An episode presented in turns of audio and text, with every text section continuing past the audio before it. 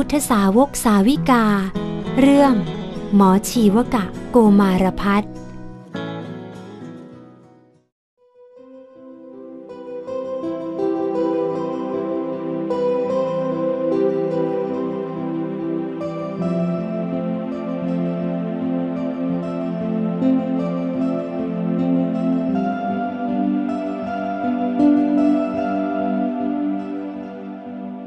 หมอชีวกะโกมารพัสส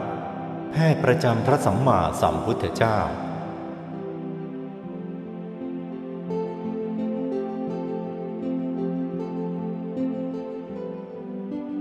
ความไม่มีโรคเป็นลาภอันประเสริฐเพราะโรคภัยไข้เจ็บเป็นของธรรมดาที่มนุษย์ทุกคนต้องประสบด้วยกันทั้งสิ้นแต่ก็มีบางคนที่โชคดีมีบุญตลอดชีวิตแทบไม่ต้องเจ็บป่วยเลยแม้แต่น้อยนั่นเป็นเพราะเขาเหล่านั้นได้สร้างบุญเอาไว้ในปางก่อนด้วยการถวายยาคิลานเภสัชแด่พระภิกษุสงฆ์หรือคอยรักษาโรคภัยให้กับเพื่อนมนุษย์เมื่อให้ความแข็งแรงแก่ผู้อื่นเราก็ย่อมได้รับความแข็งแรงไร้โรคภัยด้วยจะมีอายุขัยยืนยาวไม่เจ็บไม่ป่วยเหล่านี้คืออานิสงส์แห่งการถวายยา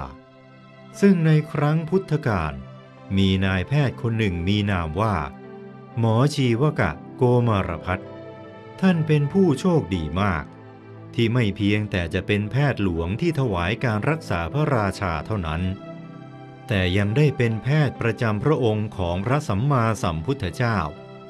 คอยถวายการรักษาอาการประชวรของพระพุทธองค์อีกด้วยนับเป็นผู้มีบุญญาลาภอันประเสริฐที่ได้รับหน้าที่อันสูงส่งซึ่งเรื่องราวชีวประวัติของท่านน่าศึกษาและยึดถือเป็นแบบอย่างดังเรื่องราวต่อไปนี้ในกรุงราชคฤห์ได้มีหญิงงามเมืองหรือโสเภณีประจำพระนครที่สวยงามมากคนหนึ่งนางมีชื่อว่าสารวดีวันหนึ่งนางได้ตั้งครรภ์ขึ้นจึงคิดว่าหากลูกในครรภ์เป็นหญิงนางก็จะเลี้ยงดูทารกน้อยให้เติบใหญ่และให้สืบทอดตำแหน่งหญิงงามประจำเมืองต่อจากตนแต่หากเป็นชายนางก็จะให้คนนำไปทิ้งเสียเมื่อเวลาผ่านไปกระทั่งครบกำหนดคลอดนางจึงคลอดบุตรมาเป็นชายซึ่งกลางดึกคืนนั้นเองนางจึงให้หญิงรับใช้คนสนิทนำทารกนั้นใส่กระด้งเก่าๆแล้วนำไปทิ้งที่กองขยะนอกเมืองด้วยบุญเก่าของเด็กทารกในเช้าวันนั้นเจ้าชายอภัยซึ่งเป็นพระราชโอรสของพระเจ้าพิมพิสารกำลังเดินทางเพื่อไปเข้าเฝ้าพระราชบิดาพระองค์ได้ทอดพระเนตรเห็นฝูงกา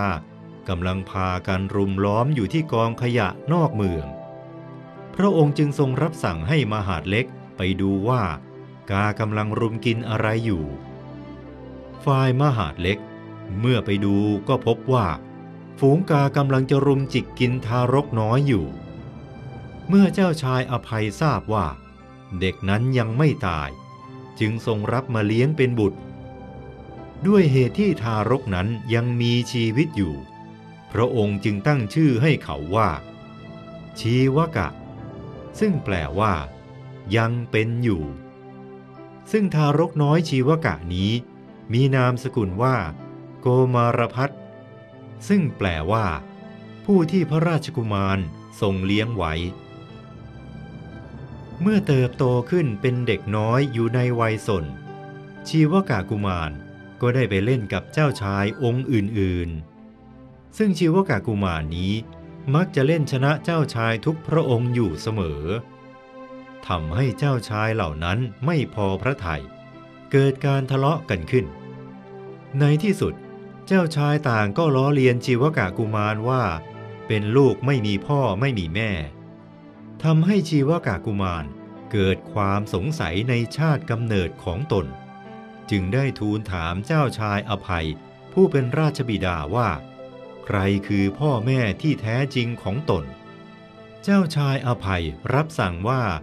มารดาของเจ้าเราก็ไม่รู้ว่าเป็นใครแต่ว่าเราเป็นบิดาของเจ้าเพราะเราได้เลี้ยงเจ้าไว้ตั้งแต่ยังเล็กชีวกากุมารเมื่อทราบความจริงก็คิดได้ด้วยสติปัญญาของตนว่าธรรมดา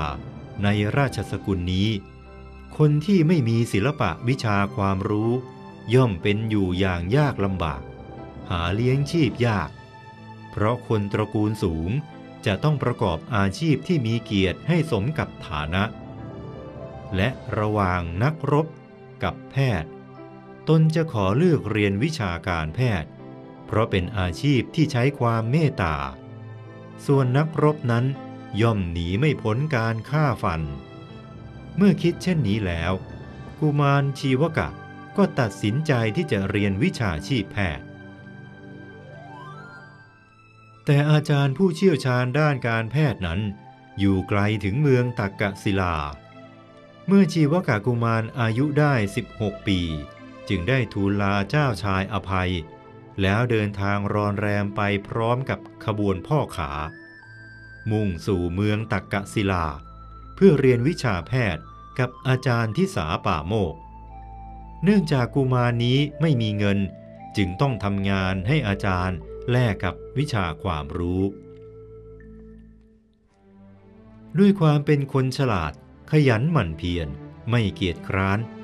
ชีวกะกุมารใช้เวลาเรียนอยู่7ปีก็สิ้นความรู้ครูอาจารย์ก่อนจะสำเร็จการศึกษาชีวกะกุมารได้เข้าไปเรียนถามอาจารย์ว่าความรู้ที่ตนเองร่ำเรียนนั้นหมดสิ้นหรือยังอาจารย์จึงตอบว่าถ้าเช่นนั้นเธอจงถือเสียมเที่ยวไปรอบเมืองตักกศิลาในระยะทาง1 โยชน์แล้วตรวจดูต้นไม้และพืชพันธุ์ทุกชนิดว่าสิ่งใดใช้ทำยาไม่ได้เมื่อพบแล้วจงขุดสิ่งนั้นมาชีวกะกุมารทำตามคำสั่งของอาจารย์โดยใช้เวลาสำรวจถึง7 วันก็พบเห็นแต่สิ่งที่เป็นยาทั้งสิ้นไม่เห็นสิ่งใดที่จะใช้ทำยาไม่ได้เมื่อนำความมาแจ้งแก่อาจารย์อาจารย์จึงตอบว่าเธอได้เรียนจบหลักสูตรหมดแล้วชีวกะกุมารจึงลาอาจารย์เพื่อกลับไปยังเมืองของตนก่อนกลับอาจารย์คิดว่าลูกศิษย์ของเราคนนี้เป็นถึงโอรสของเจ้าชายถ้าเขาไม่ได้ใช้วิชาที่เรียนมาเขาจะไม่เห็นคุณค่าของวิชาที่ได้ร่ำเรียนเลยดังนั้นอาจารย์จึงให้เงินติดตัวเป็นค่าเดินทางเพียงเล็กน้อยเท่านั้นระหว่างเดินทางถึงเมืองสาเกตเสบียงที่ติดตัวมาของชีวกะก็หมดลงเขาจึงต้องใช้วิชาแพทย์เที่ยวรักษาคนป่วยเพื่อแลกกับเงินในเมืองสาเกตนี้เองได้มีภรรยาเศรษฐีซึ่งเป็นโรคปวดศีรษะมาเป็นเวลานานถึง7 ปีโดยที่ก่อนหน้านี้ภรรยาเศรษฐีเที่ยวแสวงหาหมอมารักษาอาการก็ไม่ดีขึ้นเมื่อชีวกะปรุงยาแล้วทำการรักษาเพียงไม่นานภรรยาเศรษฐีก็หายเป็นปลิดทิ้งท่านเศรษฐีและภรรยาดีใจมากได้มอบเงินค่าตอบแทนเป็นจำนวนถึง 16,000 กหาปณะพร้อมกับทาสทาสีและรถม้าเดินทางอย่างละ1เมื่อกลับถึงกรุงราชคฤห์หมอชีวกะก็ได้เข้าเฝ้าเจ้าชายอภัยผู้เป็นพระบิดาพร้อมกับถวายสิ่งของและเงินทองที่ได้จากการรักษาภรรยาท่านเศรษฐีทั้งหมดให้กับพระบิดาเพื่อเป็นค่าตอบแทนการเลี้ยงดูซึ่งเจ้าชายอภัยไม่ทรงรับไว้กลับมอบคืนให้แก่หมอชีวกะทั้งหมดพร้อมกับทรงอนุญาตให้หมอชีวกะสร้างบ้านเรือนอยู่ในเขตราชวังของพระองค์เองอีกด้วยวันหนึ่งพระเจ้าพิมพิสารราชาผู้ครองนครทรงประชวรด้วยโรคฤทธิ์สีดวงทวารหมอชีวกะก็ได้ถวายการรักษาจนพระองค์ทรงหายพระประชวรพระเจ้าพิมพิสารจึงมีรับสั่งให้พระสนม500 นางถอดเครื่องประดับทั้งหมดมากองให้หมอชีวกะ แต่หมอชีวกะก็ไม่รับพระเจ้าพิมพิสารจึงทรงแต่งตั้งให้เป็นแพทย์ประจำพระองค์โดยมีหน้าที่รักษาพวกนางฝ่ายในและพระภิกษุสงฆ์และพระสัมมาสัมพุทธเจ้าหมอชีวกะจึงได้รับตำแหน่งแพทย์ประจำพระองค์ของพระสัมมาสัมพุทธเจ้าตั้งแต่บัดนั้นเป็นต้นมามีเหตุการณ์สำคัญสองครั้งที่หมอชีวกะได้ทำการรักษาพระพุทธองค์คือครั้งหนึ่งพระศาสดาทรงดำริว่าพระวรกายของพระองค์มีสิ่งหมักหมมอยู่มากพระพุทธองค์มีความปรารถนาจะขับถ่ายสิ่งปฏิกูลเหล่านั้นเสียจึงมีพุทธดำรัสให้พระอานนท์ไปหาหมอชีวกะเพื่อนำยามาหมอชีวกะจึงได้เตรียมพระโอสถโดยอบก้านดอกบัว3 ดอกด้วยยาต่างๆแล้วน้อมถวายแด่พระศาสดาทำให้พระพุทธองค์ถ่ายถึง30 ครั้งพระวรกายของพระพุทธองค์ก็ทรงเป็นปกติอีกเหตุการณ์หนึ่งคือเมื่อครั้งที่พระพุทธองค์ทรงถูกพระเทวทัตลอบปรงพระชนด้วยการผลักก้อนหินลงมาจากเขาคิชกูฏทำให้พระพุทธองค์ทรงห่อพระโลหิตที่พระบาทหมอชีวกะก็ได้ถวายการรักษาโดยผ่าเอาพระโลหิตออกและปิดบาดแผลไว้นอกจากจะรับหน้าที่อันยิ่งใหญ่ได้ถวายการรักษาพระศาสดาแล้วหมอชีวกะโกมารพัทยังเป็นอุบาสกผู้คอยอุปถากธรรมนุบำรุงพุทธศาสนาคนสำคัญอีกด้วย